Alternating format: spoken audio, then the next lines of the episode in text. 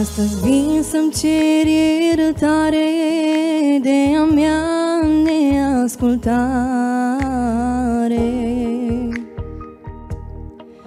Vocea care îmi vorbea N-am ascultat-o, Doamne.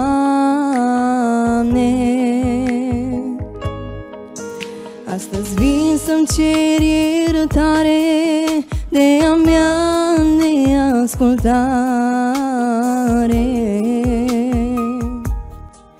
Vocea care îmi vorbea N-am ascultat-o, Doamne.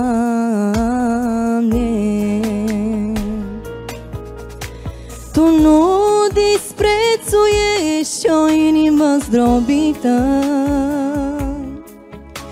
Și nici nu părăsești pe cel căzut. Te apleci la cel ce are inima mâhnită Și lacrimile îi strângi într-un burdut.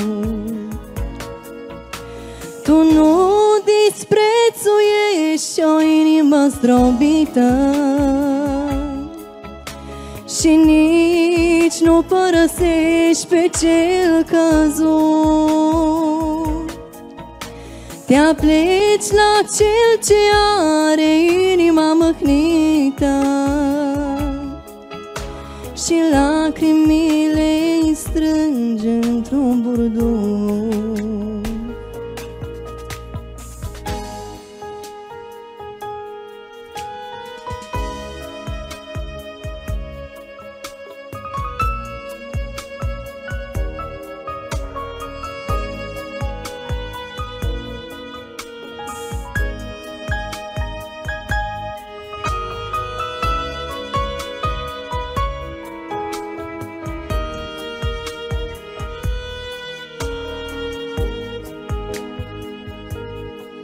Primește-mă, Tată, la tine Ca un rob, măcar stăpâne.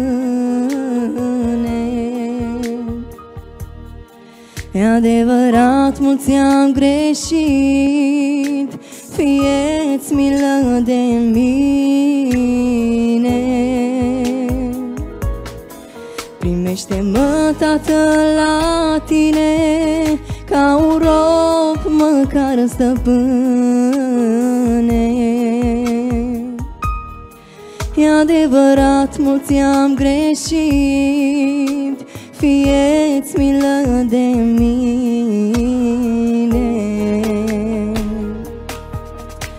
Tu nu disprețuiești o inimă zdrobită Și nici nu părăsești pe cel căzut. Te apleci la cel ce are inima mâhnită Și lacrimile îi strângi într-un burdut. Tu nu disprețuiești o inimă zdrobită Și nici nu părăsești pe cel căzut. Te apleci la cel ce are inima mâhnită. Și lacrimile îi strânge într-un burdut. Tu nu disprețuiești o inimă zdrobită Și nici nu părăsești pe cel căzut. Te apleci la cel ce are inima mâhnită Și lacrimile îi strânge într-un burdut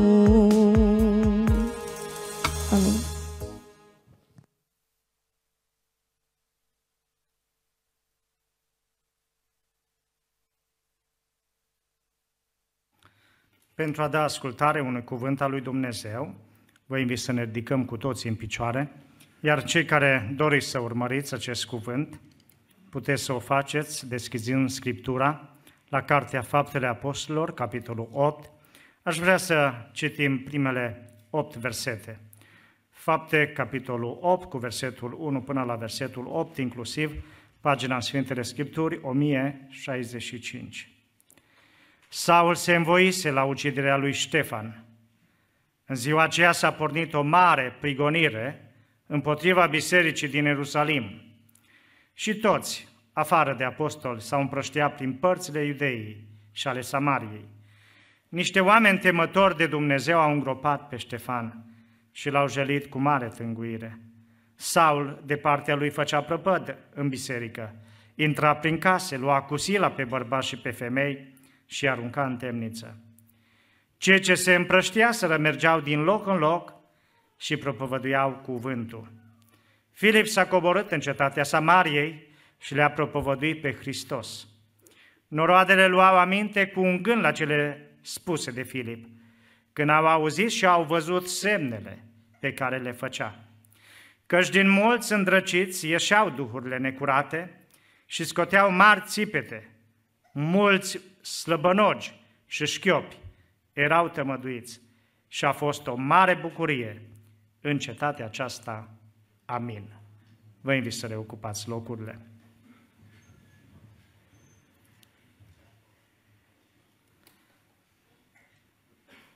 Se spune aici că noi trebuie să fim aceia oameni care să avem un scop, un cel în viață și scopul nostru este să căutăm împărăția lui Dumnezeu și neprihănirea Lui.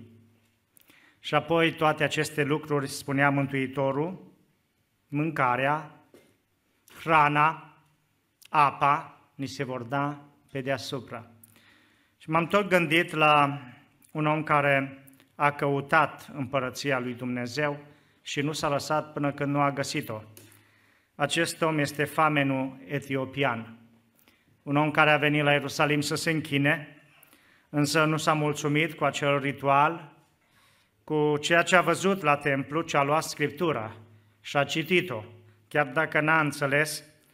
Scriptura ne spune că Dumnezeu a pus în mișcare cerul, trimițând un înger la Filip, la acest slujitor, spunându-i, scoală-te repede și du-te pe drumul care coboară la Gaza, acela, pe drumul acela care este pustiu. Filip n-a comentat, n-a pus întrebări, așa cum oamenii obișnuiesc de obicei. A ascultat, a mers acolo și când l-a auzit pe famen citind, a înțeles ce trebuie să facă, ce trebuie să spună. A intrat în conversație cu famenul, i-a deschis Scriptura, i-a tălmăcit Scripturile și în cele din urmă omul acesta a crezut la o singură predică, a fost mântuit și a influențat pe atâția mai apoi, spune istoria bisericii, istoria creștină. Acolo, în Etiopia, există creștini care îl recunosc pe Isus. Datorită cui? Datorită unui om care a fost interesat de Scriptură, a fost interesat de împărăție, a fost interesat de Dumnezeu. Datorită unui om care a ascultat de Dumnezeu și a mers chiar pe acel drum care era pustiu. Doamne, da la unul să predic, nu-i prea puțin, da acum să mă scol, e târziu, Doamne. Dacă ar fi o adunare, dacă ar fi o evangelizare, dacă ar fi măcar 10 sau 50, dragii mei, noi nu știm cine i-a propovăduit fratelui Richard Wumbrand. Știm că a fost un templar, a fost un om simplu, dar Dumnezeu s-a folosit de un suflet ca să-l mântuiască pe Wumbrand, care mai târziu avea să ajungă un lider care va influența pe mulți, biserica și pe mulți credincioși, prin viața lui, prin exemplul lui, prin scrierile lui. Așadar, ceea ce nouă ni se pare că e un lucru modest, e un lucru simplu, poate să fie un lucru atât de mare pentru împărăția lui Dumnezeu. De aceea, mă rog ca Domnul să ne ajute să fim ascultători de cuvântul Său și să facem numai ceea ce știm, ceea ce ne spune cuvântul. Pentru că suntem cunoscători de Scriptură, de Biblie Și cred că fiecare dintre noi, dacă cineva ne-ar întreba ce așteaptă Dumnezeu de la noi, am putea să dăm un răspuns. De multe ori noi ne întrebăm, așa ca și Saul din Tars când s-a întâlnit cu Isus, Doamne, ce vrei să fac? Și Domnul i-a zis, intră în cetate. Și acolo ți se va spune ce trebuie să faci. M-am tot gândit de ce nu i-a spus Domnul ce trebuie să facă. Noi am așteptat de multe ori și oamenii așteaptă ca Dumnezeu să le spună direct. Dar Isus nu i-a spus exact ce trebuie să facă, ci i-a spus, acolo în cetate ți se va spune ce trebuie să faci și tu să asculți. Și Saul din Tars a înțeles ce trebuie să facă și a fost gata să se pună la dispoziția lui Dumnezeu. În această după masă am ales un exemplu, un model din Scriptură, așa nume pe Filip, unul din cei șapte diaconi. Un om credincios, un om ales de Dumnezeu, un om chemat de Dumnezeu în lucrarea lui. Și aș vrea să privim la exemplu pe care el ne-l dă. Scriptura a lăsat scris în acest capitol 8 despre lucrarea lui. Dintre acești șapte diaconi, despre doi știm mai concret ce au făcut. Și anume despre Ștefan, care a murit ca și martir, și despre Filip. Despre ceilalți în parte cunoaștem, dar despre unii dintre ei nu știm absolut nimic. Cu siguranță că ei au slujit lui Dumnezeu, dar nu s-a notat aici în Cartea Faptele Apostolilor. Însă tot ceea ce noi facem pentru Dumnezeu și pentru lucrarea Lui, știm că este scris în acea carte de aducere minte. Și fiecare dintre noi trebuie să ne dăm silința că atunci când vom ajunge acolo și se va deschide acea carte, cum spune Apostolul Pavel, caută să te înfățișezi înaintea lui Dumnezeu ca un lucrător care nu are de ce să fie rușine, ci să împărțim drept cuvântul lui Dumnezeu. Domnul să ne ajute la aceasta. Îmi place de Filip pentru că el a ales la un moment dat să asculte de ceea ce a spus Hristos, și anume să meargă și să propovăduiască, să vestească Evanghelia, să-L vestească pe Hristos. Așa este scris, Filip s-a coborât în cetatea Samariei și le-a propovăduit pe Hristos. A fost un exemplu prin faptul că el a ales să meargă chiar și în Samaria. Dumneavoastră știți cum era această cetate, Samaria. O cetate unde erau neamurile, unde erau păgânii, o cetate de care iudeii se fereau, evrei, să nu se pângărească, să meargă și în Samaria, pentru că acolo se făceau multe lucruri rele. Știm că în locul celor zece seminții care au fost duse în robia siriană, au fost aduși alte popoare și alte neamuri. Și întâlnim pe acești samariteni în Noul Testament, mai exact în Evanghelie, atunci când Domnul Iisus Hristos a mers chiar și la ei și spune Scriptura că atunci când a ajuns într-un sat de acesta, nu l-au primit. Și au spus, du-te de la noi. Și atunci ucenicii s-au gândit ei la ceva și imediat i-au sugerat învățătorului, Doamne, ar fi bine să ne rugăm pentru satul ăsta, să vină foc din cer peste ei. Mă gândesc că ei au citit despre Ilie, despre minunile care le-a făcut atunci când Ilie a poruncit să vină foc din cer peste trimișii împăratului. Și s-au gândit și ei să facă o evangelizare din asta, să vină foc din cer peste ăștia că erau răi. Așa aveau ei concepție, așa gândeau ei, Samaria. Niciodată. Ăștia sunt prea păcătoși, ăștia sunt prea răi, pe ăștia nu-i mai iartă nici Dumnezeu. Însă Domnul a zis că noi trebuie să fim martori a Lui și în Ierusalim, și în Iudeea, și în Samaria. Și chiar până la marginile pământului. Avem Ierusalimul nostru, avem cetatea noastră, avem orașul nostru, dacă vreți, dar avem și regiunea. avem județul, avem locuri unde ca și iudei altă dată, avem Samarie, oameni care nu-L cunosc pe Dumnezeu, oameni care sunt împotrivitori, oameni care sunt răi, oameni care, eu știu, prigonesc. Păi, Doamne, și acolo să mergem? Da.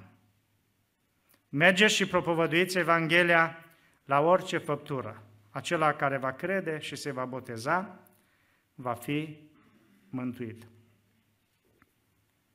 Săptămânile acestea citesc o carte despre istoria lui Hudson Taylor, un englez care putea să rămână în Anglia, să slujească acolo, la condiții bune, însă a ales să meargă în China, să-L propovădească pe Hristos acolo. Și a trebuit să sufere, a trebuit să pătimească pentru aceasta, prigonire din partea acelora de acolo însă nu s-a dat înlături. O și câți alții, misionari, slujitori, au mers la alte țări, la alte popoare și și-au asumat acest risc. Doamne, mă duc pentru că vreau să împlinesc ceea ce Tu ai spus. Filip este un exemplu pentru că el a ales să meargă acolo unde alții odată înapoi, acolo unde alții s-au împotrivit și anume în Samaria. Dar nu numai atât, spune Scriptura că el a început să propovăduiască și nu oricum. El a propovăduit pe Hristos. Este scris că și noi trebuie să îl propovăduim pe Hristos. Apostolul spunea că noi propovăduim pe Hristos și pe El răstignit.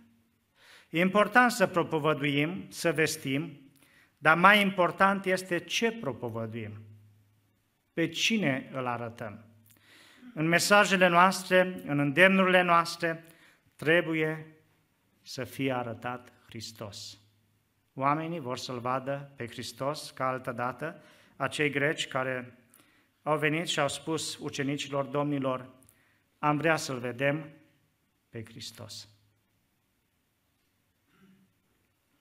Este nevoie să-L arătăm pe Hristos generației noastre, vecinilor noștri, colegilor, celor cu care lucrăm, celor care vin în contact cu noi, să le spunem iar și iar de Isus?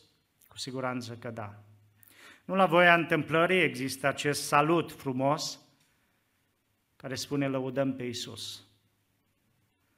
Doar de aici dacă am începe discuția. Ce înseamnă să-L lauzi pe Isus? Ce înseamnă să-L onorezi pe Isus? Dar de multe ori, vedeți, oamenii spun așa ca un salut și apoi încep cu știrile, cu vremea, cu războiul, cu soracele și așa mai departe. Și îl uită pe Isus. Să nu-L uităm pe Isus. El trebuie să fie în centru propovăduirii noastre. La o biserică a fost scris la intrare acest verset. Noi propovăduim pe Hristos și pe El răstignit. Însă au considerat că să fie acolo, eu știu, peisajul mai frumos, au pus acolo ceva, un pom. Acel pom, crescând, a acoperit ceea ce era scris. Și a rămas noi propovădim pe Hristos. Nu mai era răstignire, nu mai era cruce, nu mai era jerfă, nu mai era, eu știu, prețul pe care trebuie să-l plătim. Apoi a rămas doar atât. Noi propovăduim. Nu mai era nici Hristos.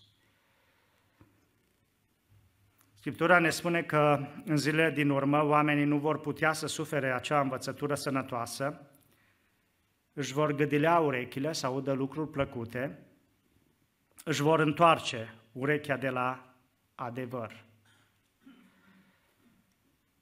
Să ne ajute Domnul să rămânem la Scriptură, să rămânem la Evanghelie, să rămânem la cuvântul care îl găsim scris aici. Chiar dacă uneori, poate pentru noi cei care cunoaștem cuvântul, este ceva obișnuit. Poate uneori cineva se plictisește. Și poate spune, da, am mai auzit acest cuvânt, dar îl cunoaștem. Dragii mei, îți bune și exemplele și trăierile pe care noi le avem și noi le folosim uneori pentru a explica cuvântul lui Dumnezeu. Dar în centrul mesajului trebuie să rămână Hristos. Domnul să ne binecuvinteze.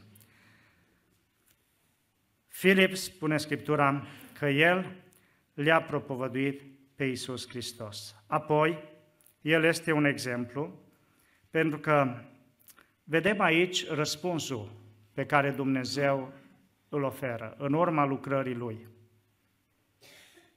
Noroadele luau aminte cu un gând la cele spuse de Filip.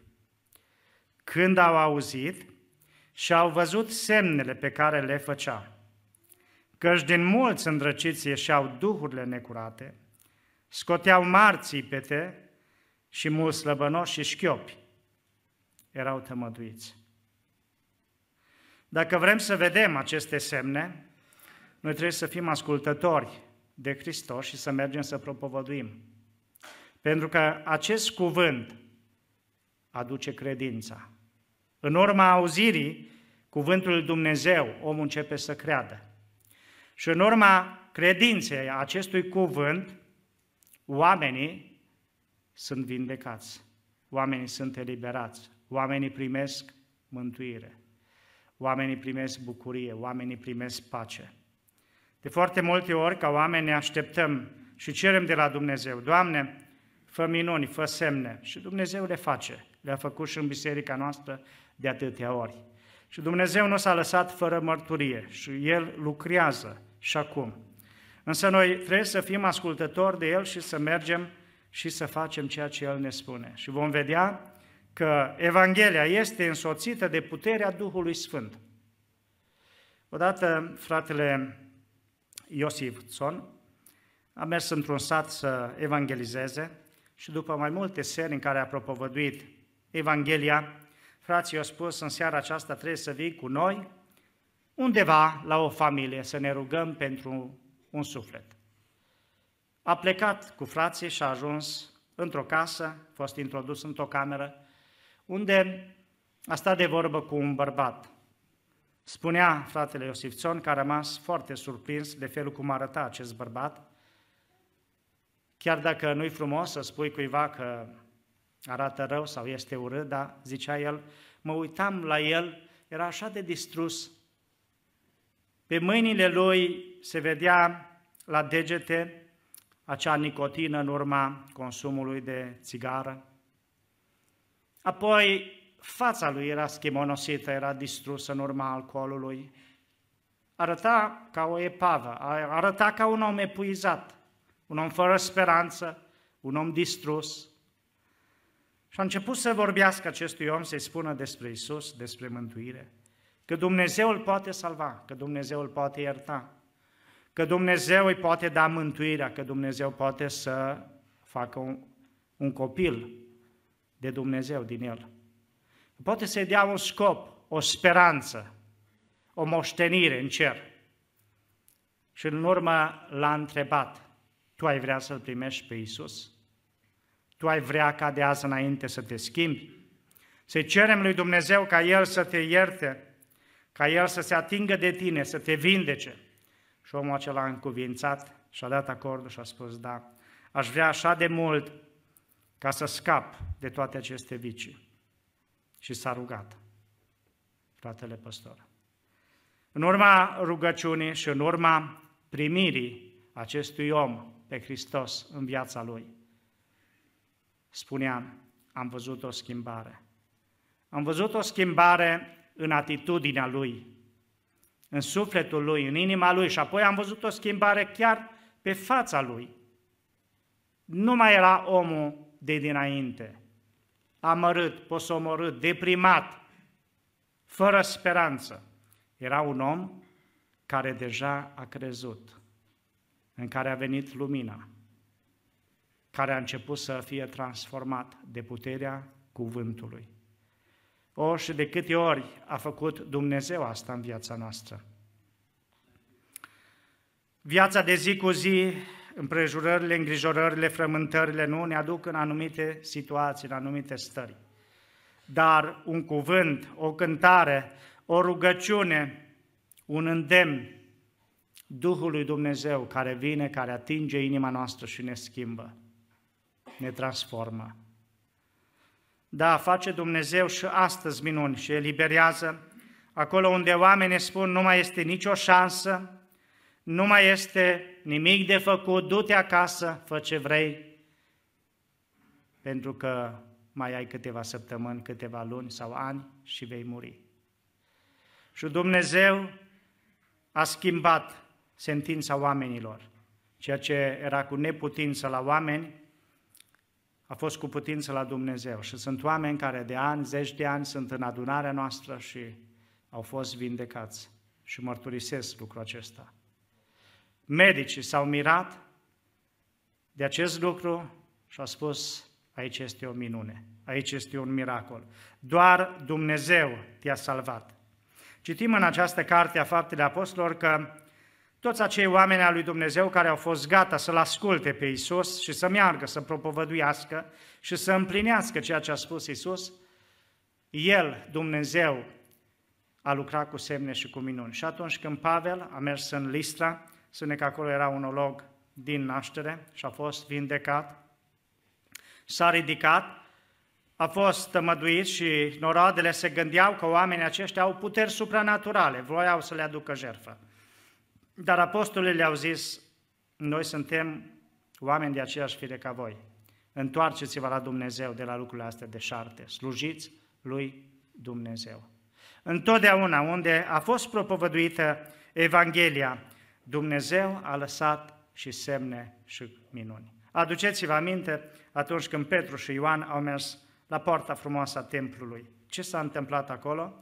Când ei au fost gata să se roage pentru acest bolnav, pentru acest olog și să-i spună numele lui Hristos, ridică-te și umblă.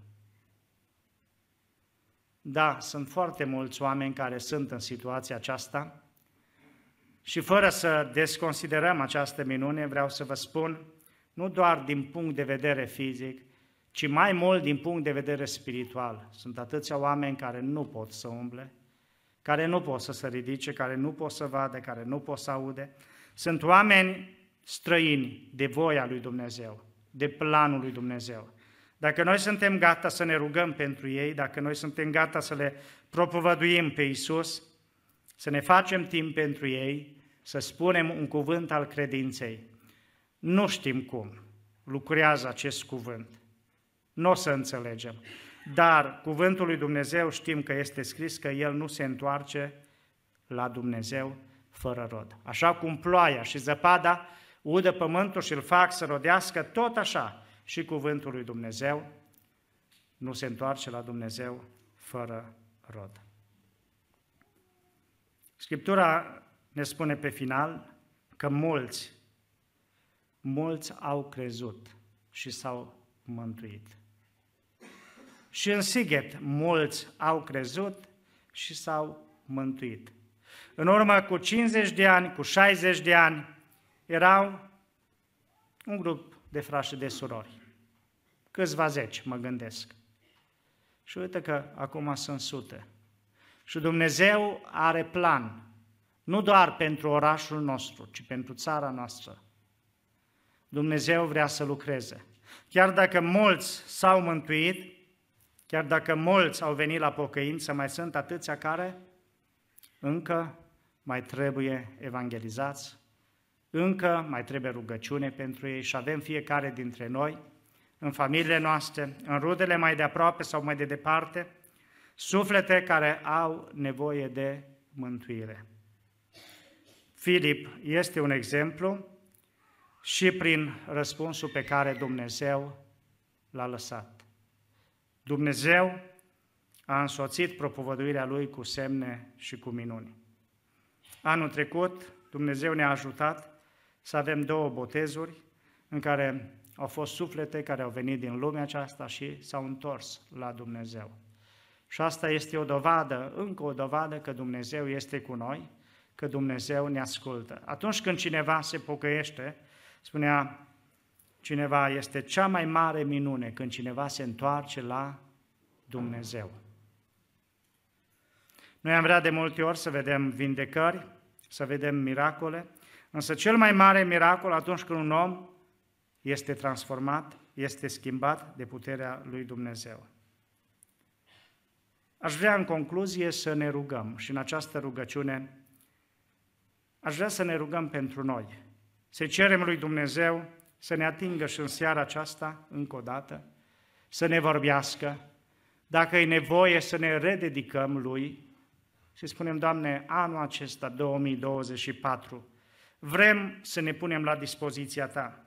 Acolo unde ne vei trimite, acolo unde va fi nevoie, acolo unde Tu vei spune, noi vrem să fim gata să mergem. Chiar dacă trebuie să mergem în Samaria, chiar dacă trebuie să mergem până la marginile pământului. Dragii mei, să nu așteptăm ca Dumnezeu să intervină ca și în cazul acesta cu prigoana, cu suferința. Chiar dacă apostolii au avut această poruncă, chiar dacă Iisus le-a zis, voi să mergeți și eu voi fi cu voi până la sfârșitul viacului și voi arăta și semnele care vor fi în urma propovăduirii. Ei n-au mers. Ei s-au tot gândit mai bine la Ierusalim. Aici e casa noastră, aici suntem protejați. Și a trebuit Dumnezeu să aducă o mare prigonire, să-l îngăduie pe Saul din Tars să intre prin case, să ia cu sila bărbați și femei, să-i arunce în temniță și toți s-au împrăștiat, spune cuvântul, și mergeau din loc în loc și propovăduiau. Dar apostolii, spune Biblia, că ei n-au plecat. Încăpățânați au fost, nu? Toți au plecat, dar ei nu au plecat. Chiar dacă lor le-a zis Domnul Iisus, espres.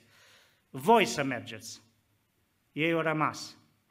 Și în cele din urmă au înțeles și ei că trebuie să meargă și să propovăduiască și altora. Scriptura spune că atunci când apostolii au auzit că Samaria a primit cuvântul lui Dumnezeu, au trimis la ei pe Petru și pe Ioan. Aceștia au venit la samariteni, s-au rugat pentru ei ca să primească Duhul Sfânt, căci nu se coborâse încă peste niciunul din ei, ci fusese numai botezați în numele Domnului Isus. Atunci Petru și Ioan au pus mâinile peste ei și aceia au primit Duhul Sfânt. Ce frumos că apostolii au înțeles în cele din urmă că Duhul Sfânt este dat și peste neamuri. Au trebuit mult, mulți ani, mult timp, până când Domnul i-a convins de lucrul acesta.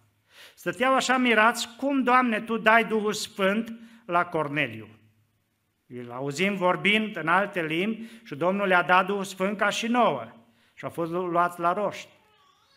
Petru și cei șapte bărbați. Cum de-ați mers voi la un sutaș roman? V-ați spângărit? Ați intrat în casa lui? A stat de vorbă cu el? Și au trebuit să le explice, dar Dumnezeu n-a făcut diferența. Vedem că Dumnezeu nu este părtinitor, ci în orice norod, în orice popor, acela care lucrează în neprihănire, acela care crede în Isus este primit de Dumnezeu, este sfințit și este binecuvântat. Și au înțeles ei, evrei, că da, Dumnezeu binecuvintează și neamurile.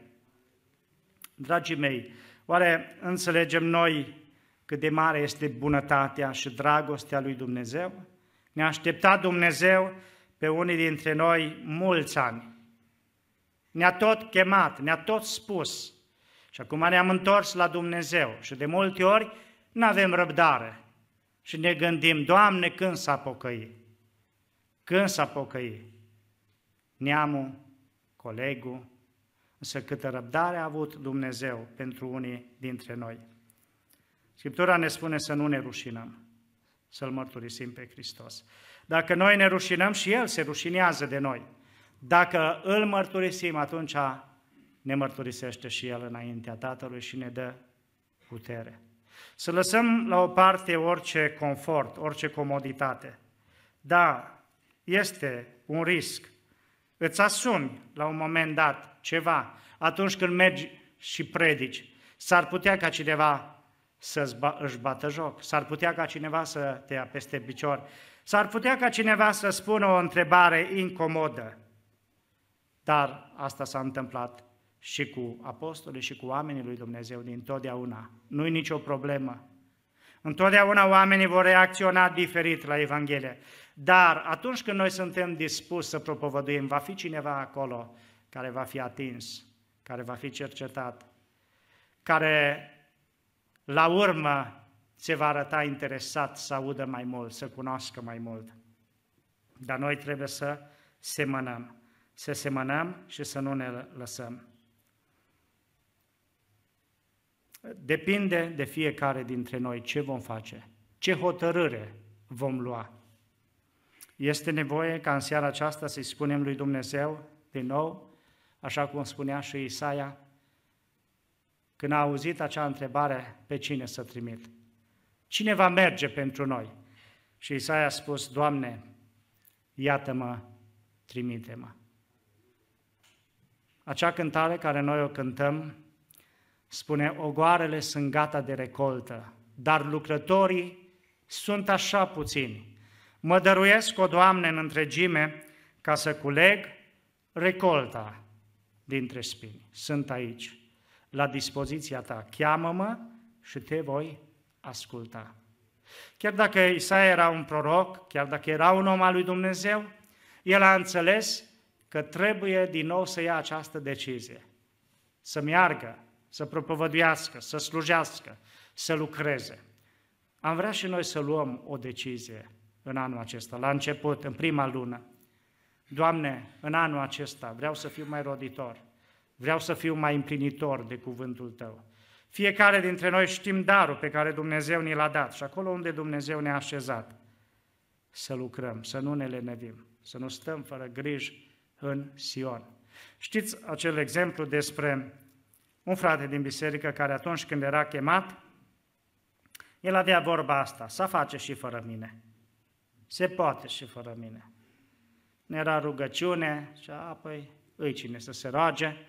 Când era evangelizare, să aducă prieteni, să face și fără mine. Când era de mers la bolnavi, când era de făcut o lucrare la adunare, să face și fără mine. Și Dumnezeu a vrut să-i dea o lecție. El a visat că vine Domnul și că adunarea, biserica pleacă. Și cum a se uita și el, zicea, Doamne, ia-mă și pe mine. Și știți ce i-a zis Domnul? Se poate și fără tine.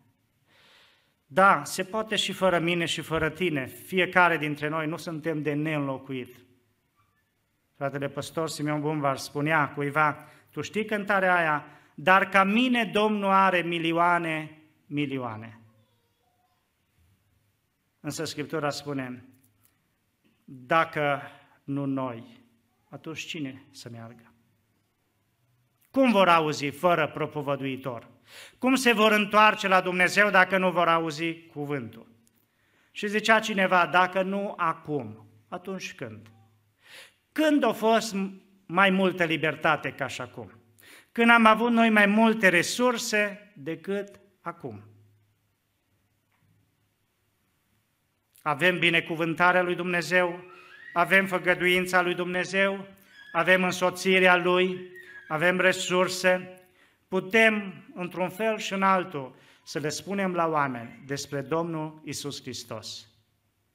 Că am mers, nu vom regreta niciodată. Chiar dacă poate că ne-am ales uneori cu o cară. Dar mă gândesc la atâtea oportunități, la atâtea șanse pe care Dumnezeu ni le-a pus la dispoziție și nu le-am fructificat. Și n-am mers. Și n-am spus. Și nu ne-am implicat. Și Dumnezeu a pregătit faptele bune ca noi să umblăm în ele. Și Biblia spune că acela care știe să facă binele, dar nu-l face, așa săvârșește un păcat. Dragii mei, este nevoie ca Dumnezeu să ne cerceteze și noi să avem momente din când în când când să ne rededicăm. Din nou să-i spunem lui Dumnezeu, Doamne, vreau să te slujesc, să mă pun la dispoziția Ta. Aduceți-vă aminte atunci când ne-am întors la Dumnezeu. Dorința noastră, focul nostru, râvna pe care am avut-o, de a merge, de a propovădui, de a ne implica, de a sluji. Da, este nevoie și acum. Cât este ziua, spunea Iisus, trebuie să lucrezi. Dar vine noaptea când nimeni nu mai poate să lucreze. Acum putem lucra. Acum putem sluji. Acum putem spune, dar nu știm mâine ce va fi cu războiul, ce va fi cu țara noastră. Când va reveni Domnul Isus? El poate să vină chiar și la noapte, El poate veni în orice moment. Dar noi trebuie să ne fi făcut partea noastră. Să zidim, nu lemn, nu fân, nu treste. Și Scriptura spune să zidim aur, argint și pietre scumpe. Dacă facem așa, atunci vom primi răsplată de la Dumnezeu.